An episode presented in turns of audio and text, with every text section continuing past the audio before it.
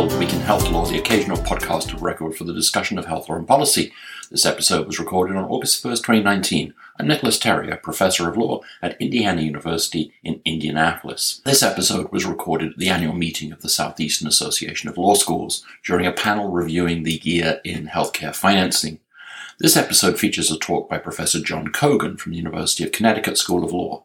Professor Cogan focuses his research and teaching on healthcare organizations and finance health law and policy, federal health programs, healthcare fraud and abuse, and health insurance. In his talk, Professor Cogan discusses first Medicaid, including expansion, work requirements, and the latest court decisions. Second, Section 1557 and the proposed civil rights regulations. And third, the DeOtte against Azar case and the resultant contraceptive mandate mess. Hi, my name is John Cogan. My talk is going to cover three things today, uh, three areas. Medicaid, I'm going to talk about expansion, uh, partial expansion, work requirements, and the latest court decisions relating to those issues. I'm going to talk about um, Section 1557 related civil rights regulations that have been proposed by the Trump administration. And then uh, perhaps uh, my favorite part of the talk, the uh, DeOtte v. Azar case, the contraceptive mandate mess uh, from, from Texas. Before I get started, there's uh, one issue, or really one person, that sort of hangs over all of these issues, and that would be Judge uh, Reed O'Connor in uh, Fort Worth, Texas. Not only uh, did he author an opinion that voided the ACA, uh, in which, it, and if it's upheld on review, all these issues are just gone, but he's also issued uh, a number of other decisions which relate to all of these issues. I don't know if you know much about Judge O'Connor since he has a, a, main role in this presentation, but uh, if you don't know very much about him, he's a, a, judge in Fort Worth. I don't know if you know anything about his courtroom or what goes on there, but after this presentation, you'll know a lot more about him. So my first to- uh, topic is Medicaid expansion. Uh, by way of recap or review, the Supreme Court in 2012 in uh, the NFIB case allowed states to opt out of Medicaid expansion. That is expanding Medicaid beyond to everybody up to 138% of FPL uh, is no longer the needy poor, but all of the poor. Uh, to date, most states have expanded uh, Medicaid. 37 states and the District of Columbia have adopted a Medicaid expansion, uh, although three adopters, Utah, Idaho, and Nebraska, have not implemented uh, their expansion plans. 14 states have not adopted expansion. In the last year, uh, two adopters, Maine is a particularly interesting adoption. The legislature legislature in Maine initially uh, actually voted several times to expand their Medicaid program. It was those bills were vetoed by Governor Paul LePage. In response to that, there was a popular referendum uh, in the state, a ballot uh, by uh, an overwhelming number of Mainers uh, voted to expand Medicaid in full in 2017, effective 2018. Um, Governor LePage still did not expand the program. He, he ordered his uh, his his administration not to do anything to expand the Medicaid program. And Medicaid remained unex- uh, uh, unexpanded in Maine until January of 2018, when Paul LePage left office. Uh, one week later, the new governor put a Medicaid expansion into place. If any of you are wondering where Paul LePage is now, he's now a bartender in Maine. In addition to general expansion, there's an interesting issue uh, going on with Utah right now called partial expansion. During the Obama administration, states that wanted to expand into Medicaid had to expand fully. They had to adopt all the requirements cover everybody up to 138% of FPL. Some states had suggested uh, Medicaid partial expansion covering part of that population. The Obama administration said, no, if you're going to expand, you need to expand fully. Well, the Trump administration changed it, uh, its perspective on Medicaid expansion. Utah asked for a partial expansion. They wanted to only expand up to 100% of FPL. They wanted to cap the number of people that they were going to cover, and like so many good states, wanted to impose a work requirement. Initially, the Trump administration said yes to this in uh, in March. They told uh, Utah that uh, CMS said they could uh, partially expand, but uh, about a week ago, the Trump administration changed its mind and denied the partial expansion in Utah. Now, uh, you might think, well, this is a good thing. They, the Trump administration wants as many people covered as possible, and a partial expansion is no good. Well, that's not the reason why they denied it. Why did they deny it? Judge Reed O'Connor and the Texas U.S. case, they wanted their position to be consistent with their position in this case, which is that the ACA is void. And if the ACA is void, there is no Medicaid expansion. The next issue uh, I wanted to talk about uh, before we move on is how has non-expansion hurt the Medicaid eligible population? There was a study that just came out about two months ago by uh, professors at the University of Michigan. They looked at uh, mortality and morbidity data related to um, uh, Medicaid patients and looked at the populations of all the states, both those that adopted and those that didn't adopt. And their conclusion was very simple. Non-adoption of Medicaid expansion resulted in nearly 16,000 unnecessary deaths among the eligible, uh, Medicaid eligible population in the states that didn't expand. Another issue I want to talk about with respect to Medicaid is Medicaid work requirements. In early 2018, the Trump administration announced it would allow states to impose work requirements as a condition of getting Medicaid benefits. Right now, six states have approved work requirements uh, that are not currently implemented. Seven states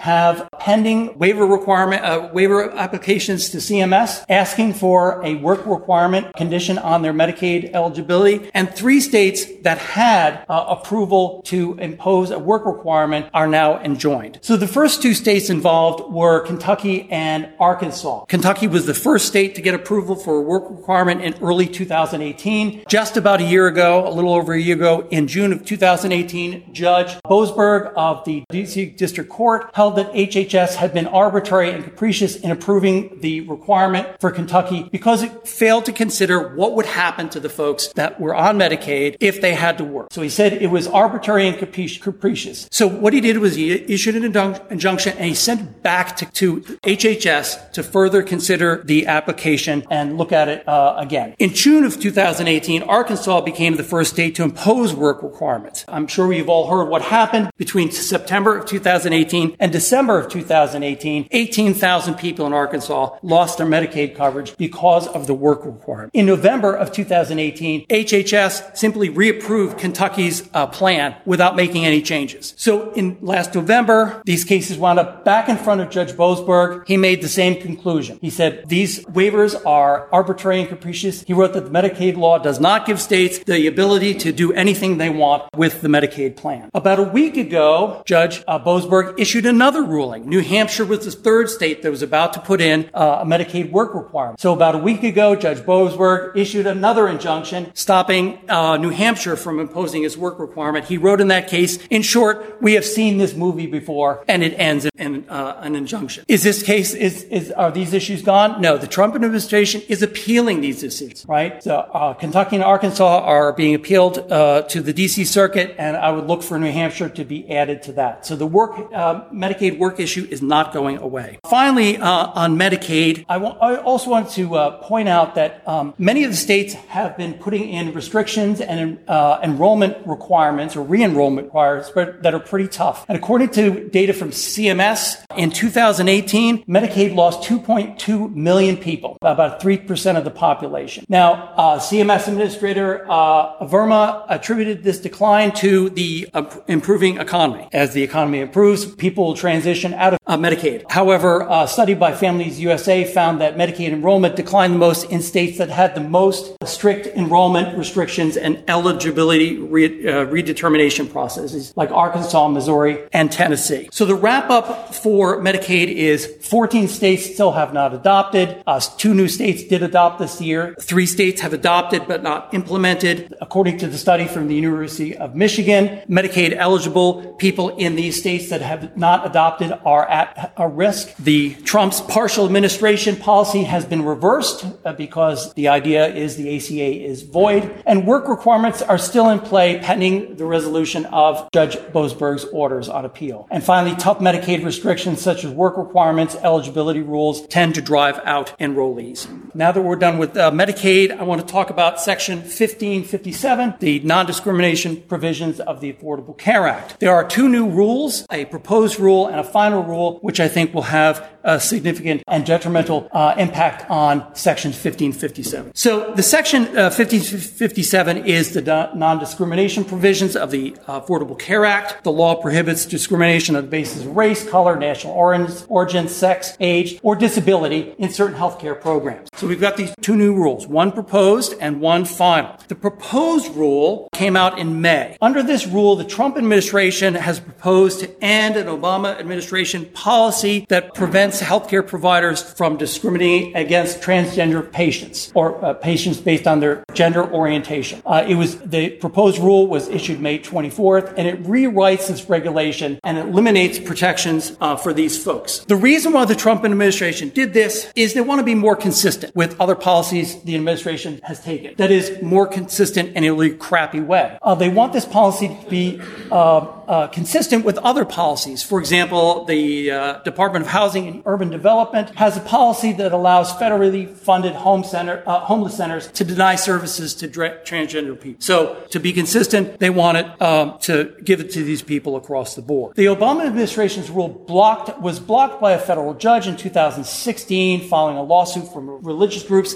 The Trump administration dra- drafted the new rule to be consistent with that decision. By the way, guess which judge issued that decision? Yes, it is our friend, Judge Reed O'Connor. So in addition to the proposed rule that came out in May, there is a, uh, a new rule, a final rule, uh, that was just issued as well. That rule was uh, also issued in May. It was uh, supposed to take effect in July, but HHS delayed the effective date until November uh, due to litigation. This rule is a religious exemption rule. It gives healthcare workers the right to deny care to any patient based on any religious or moral objection. So if you uh, don't want to perform a, per, per, a certain procedure, if you don't like a certain person for religious or moral reasons, you don't have to treat them. How will these rules work out? The obvious problem with these rules is it cuts out a lot of Section 1557 and allows healthcare providers to discriminate based on any number of reasons if they can uh, attribute it to sexual orientation or, or religious or moral objection. But there's also a technical problem, I think, with these rules. How will these rules interact with EMTALA, right?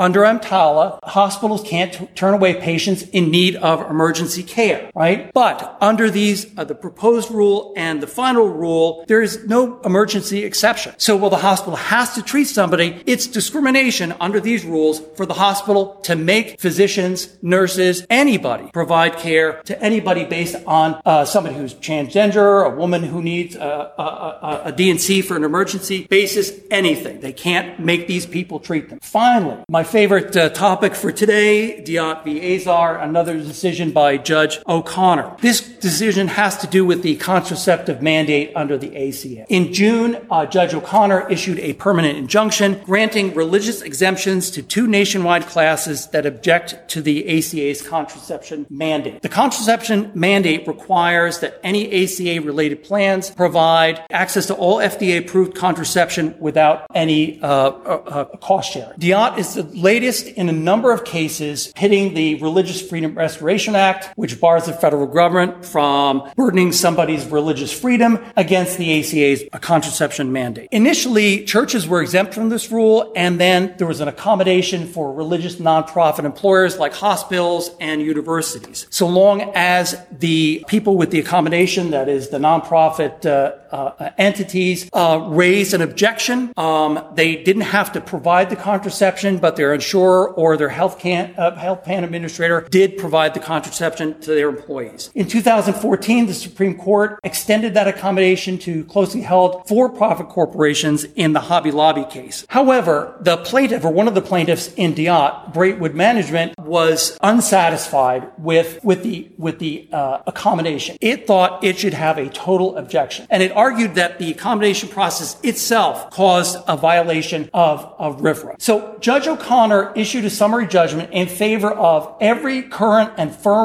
future employer, employer in the United States that objects based on its sincerely held religious, religious beliefs to covering contraception and all current and future individuals in the United States who object to coverage and would be willing to purchase or obtain health insurance that excludes coverage. That is everybody. Now, what's interesting about this, there's a lot of interesting things uh, about this case is eight circuit courts have already looked at this issue, although in another context, and said that the accommodation does not uh, is not a religious burden, including the Fifth Circuit, which in theory is uh, Judge O'Connor's boss. Judge O'Connor found a way. The religious nonprofits, for example, before the Fifth Circuit, uh, one of their arguments was the accommodation process facilitates access to abortion, right? And the Fifth Circuit and the other courts said, no, that's not really what's going on. The simple filling out of a form doesn't do that, and that is not a religious burden. By contrast, Judge uh, O'Connor bought the argument of the plaintiff that simply filling out the form itself caused the religious burden. Why? Well, in Bright, uh, in, in, in one of the plaintiffs, the, the, the employer, the religious burden came from the fact that filling out the form meant that somebody, somewhere, might get contraception. And that might cause extramarital marital uh, sexual relations. That was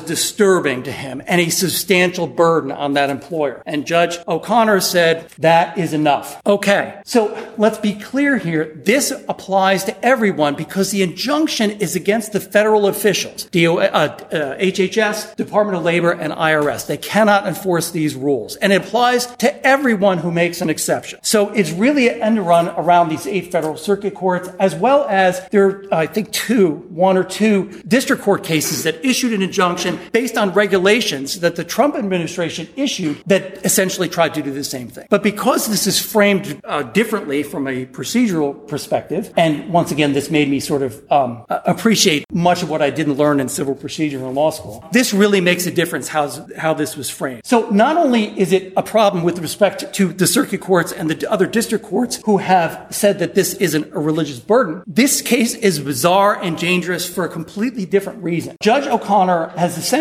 made himself sort of the master insurance regulator of the country, right? The ACA has strict rules in the individual and small group markets for how uh, risk is pooled and how rates are determined. What Judge O'Connor has said is any insurer that wants to offer this coverage to anybody who wants to buy it can do so and they can rate it and pool these people however they want aside from the ACA. So in other words, he's creating new pooling and, and rating requirements or uh, rules separate and apart and in contradiction to specific statutory rules in the ACA. Second, large groups and self-funded plans are exempt from the ACA's requirement if somebody makes an objection. As far as self-funded groups go, there's no state law that covers them. So they're completely covered by this. And the large group rating rules and pooling rules are not affected by Judge uh, O'Connor's rule. But the small group and individual individual markets are. Now, self-funded groups, if they're covered by ERISA, aren't subject to state law. But large group, small group, and individual group are subject to state law. If there's a state law that requires some sort of contraception coverage, they have to abide by that. All right. So it makes a complete mess of nobody knows what they're covered by or when they're, you know, what, what, whether they're going to be covered by this or not. Finally, another uh, really disturbing thing about this is there's no appeal. Who is the defendant in this case? The Trump administration. What did they do? They laid down, right? They simply agreed with the plaintiffs. Now, one state, Nevada, tried to uh, intervene in the case, and the uh, and Judge O'Connor denied their motion to intervene. We're past the appeal period now, so what we have is an unappealable nationwide injunction that covers all of us, that is in contradiction to eight uh, circuit courts and two district courts, and s- screws up the rating system. So that's the DeOtte case, uh, and those are my topics. And that was the week in health law. A big thank you to Professor Cogan. You can find him on Twitter as at J.A. Cogan Jr., J A C O G A N J R. Show notes, of course, are at twill.com. I am at Nicholas Terry on Twitter. Thank you for joining me and have a legally interesting but healthy week.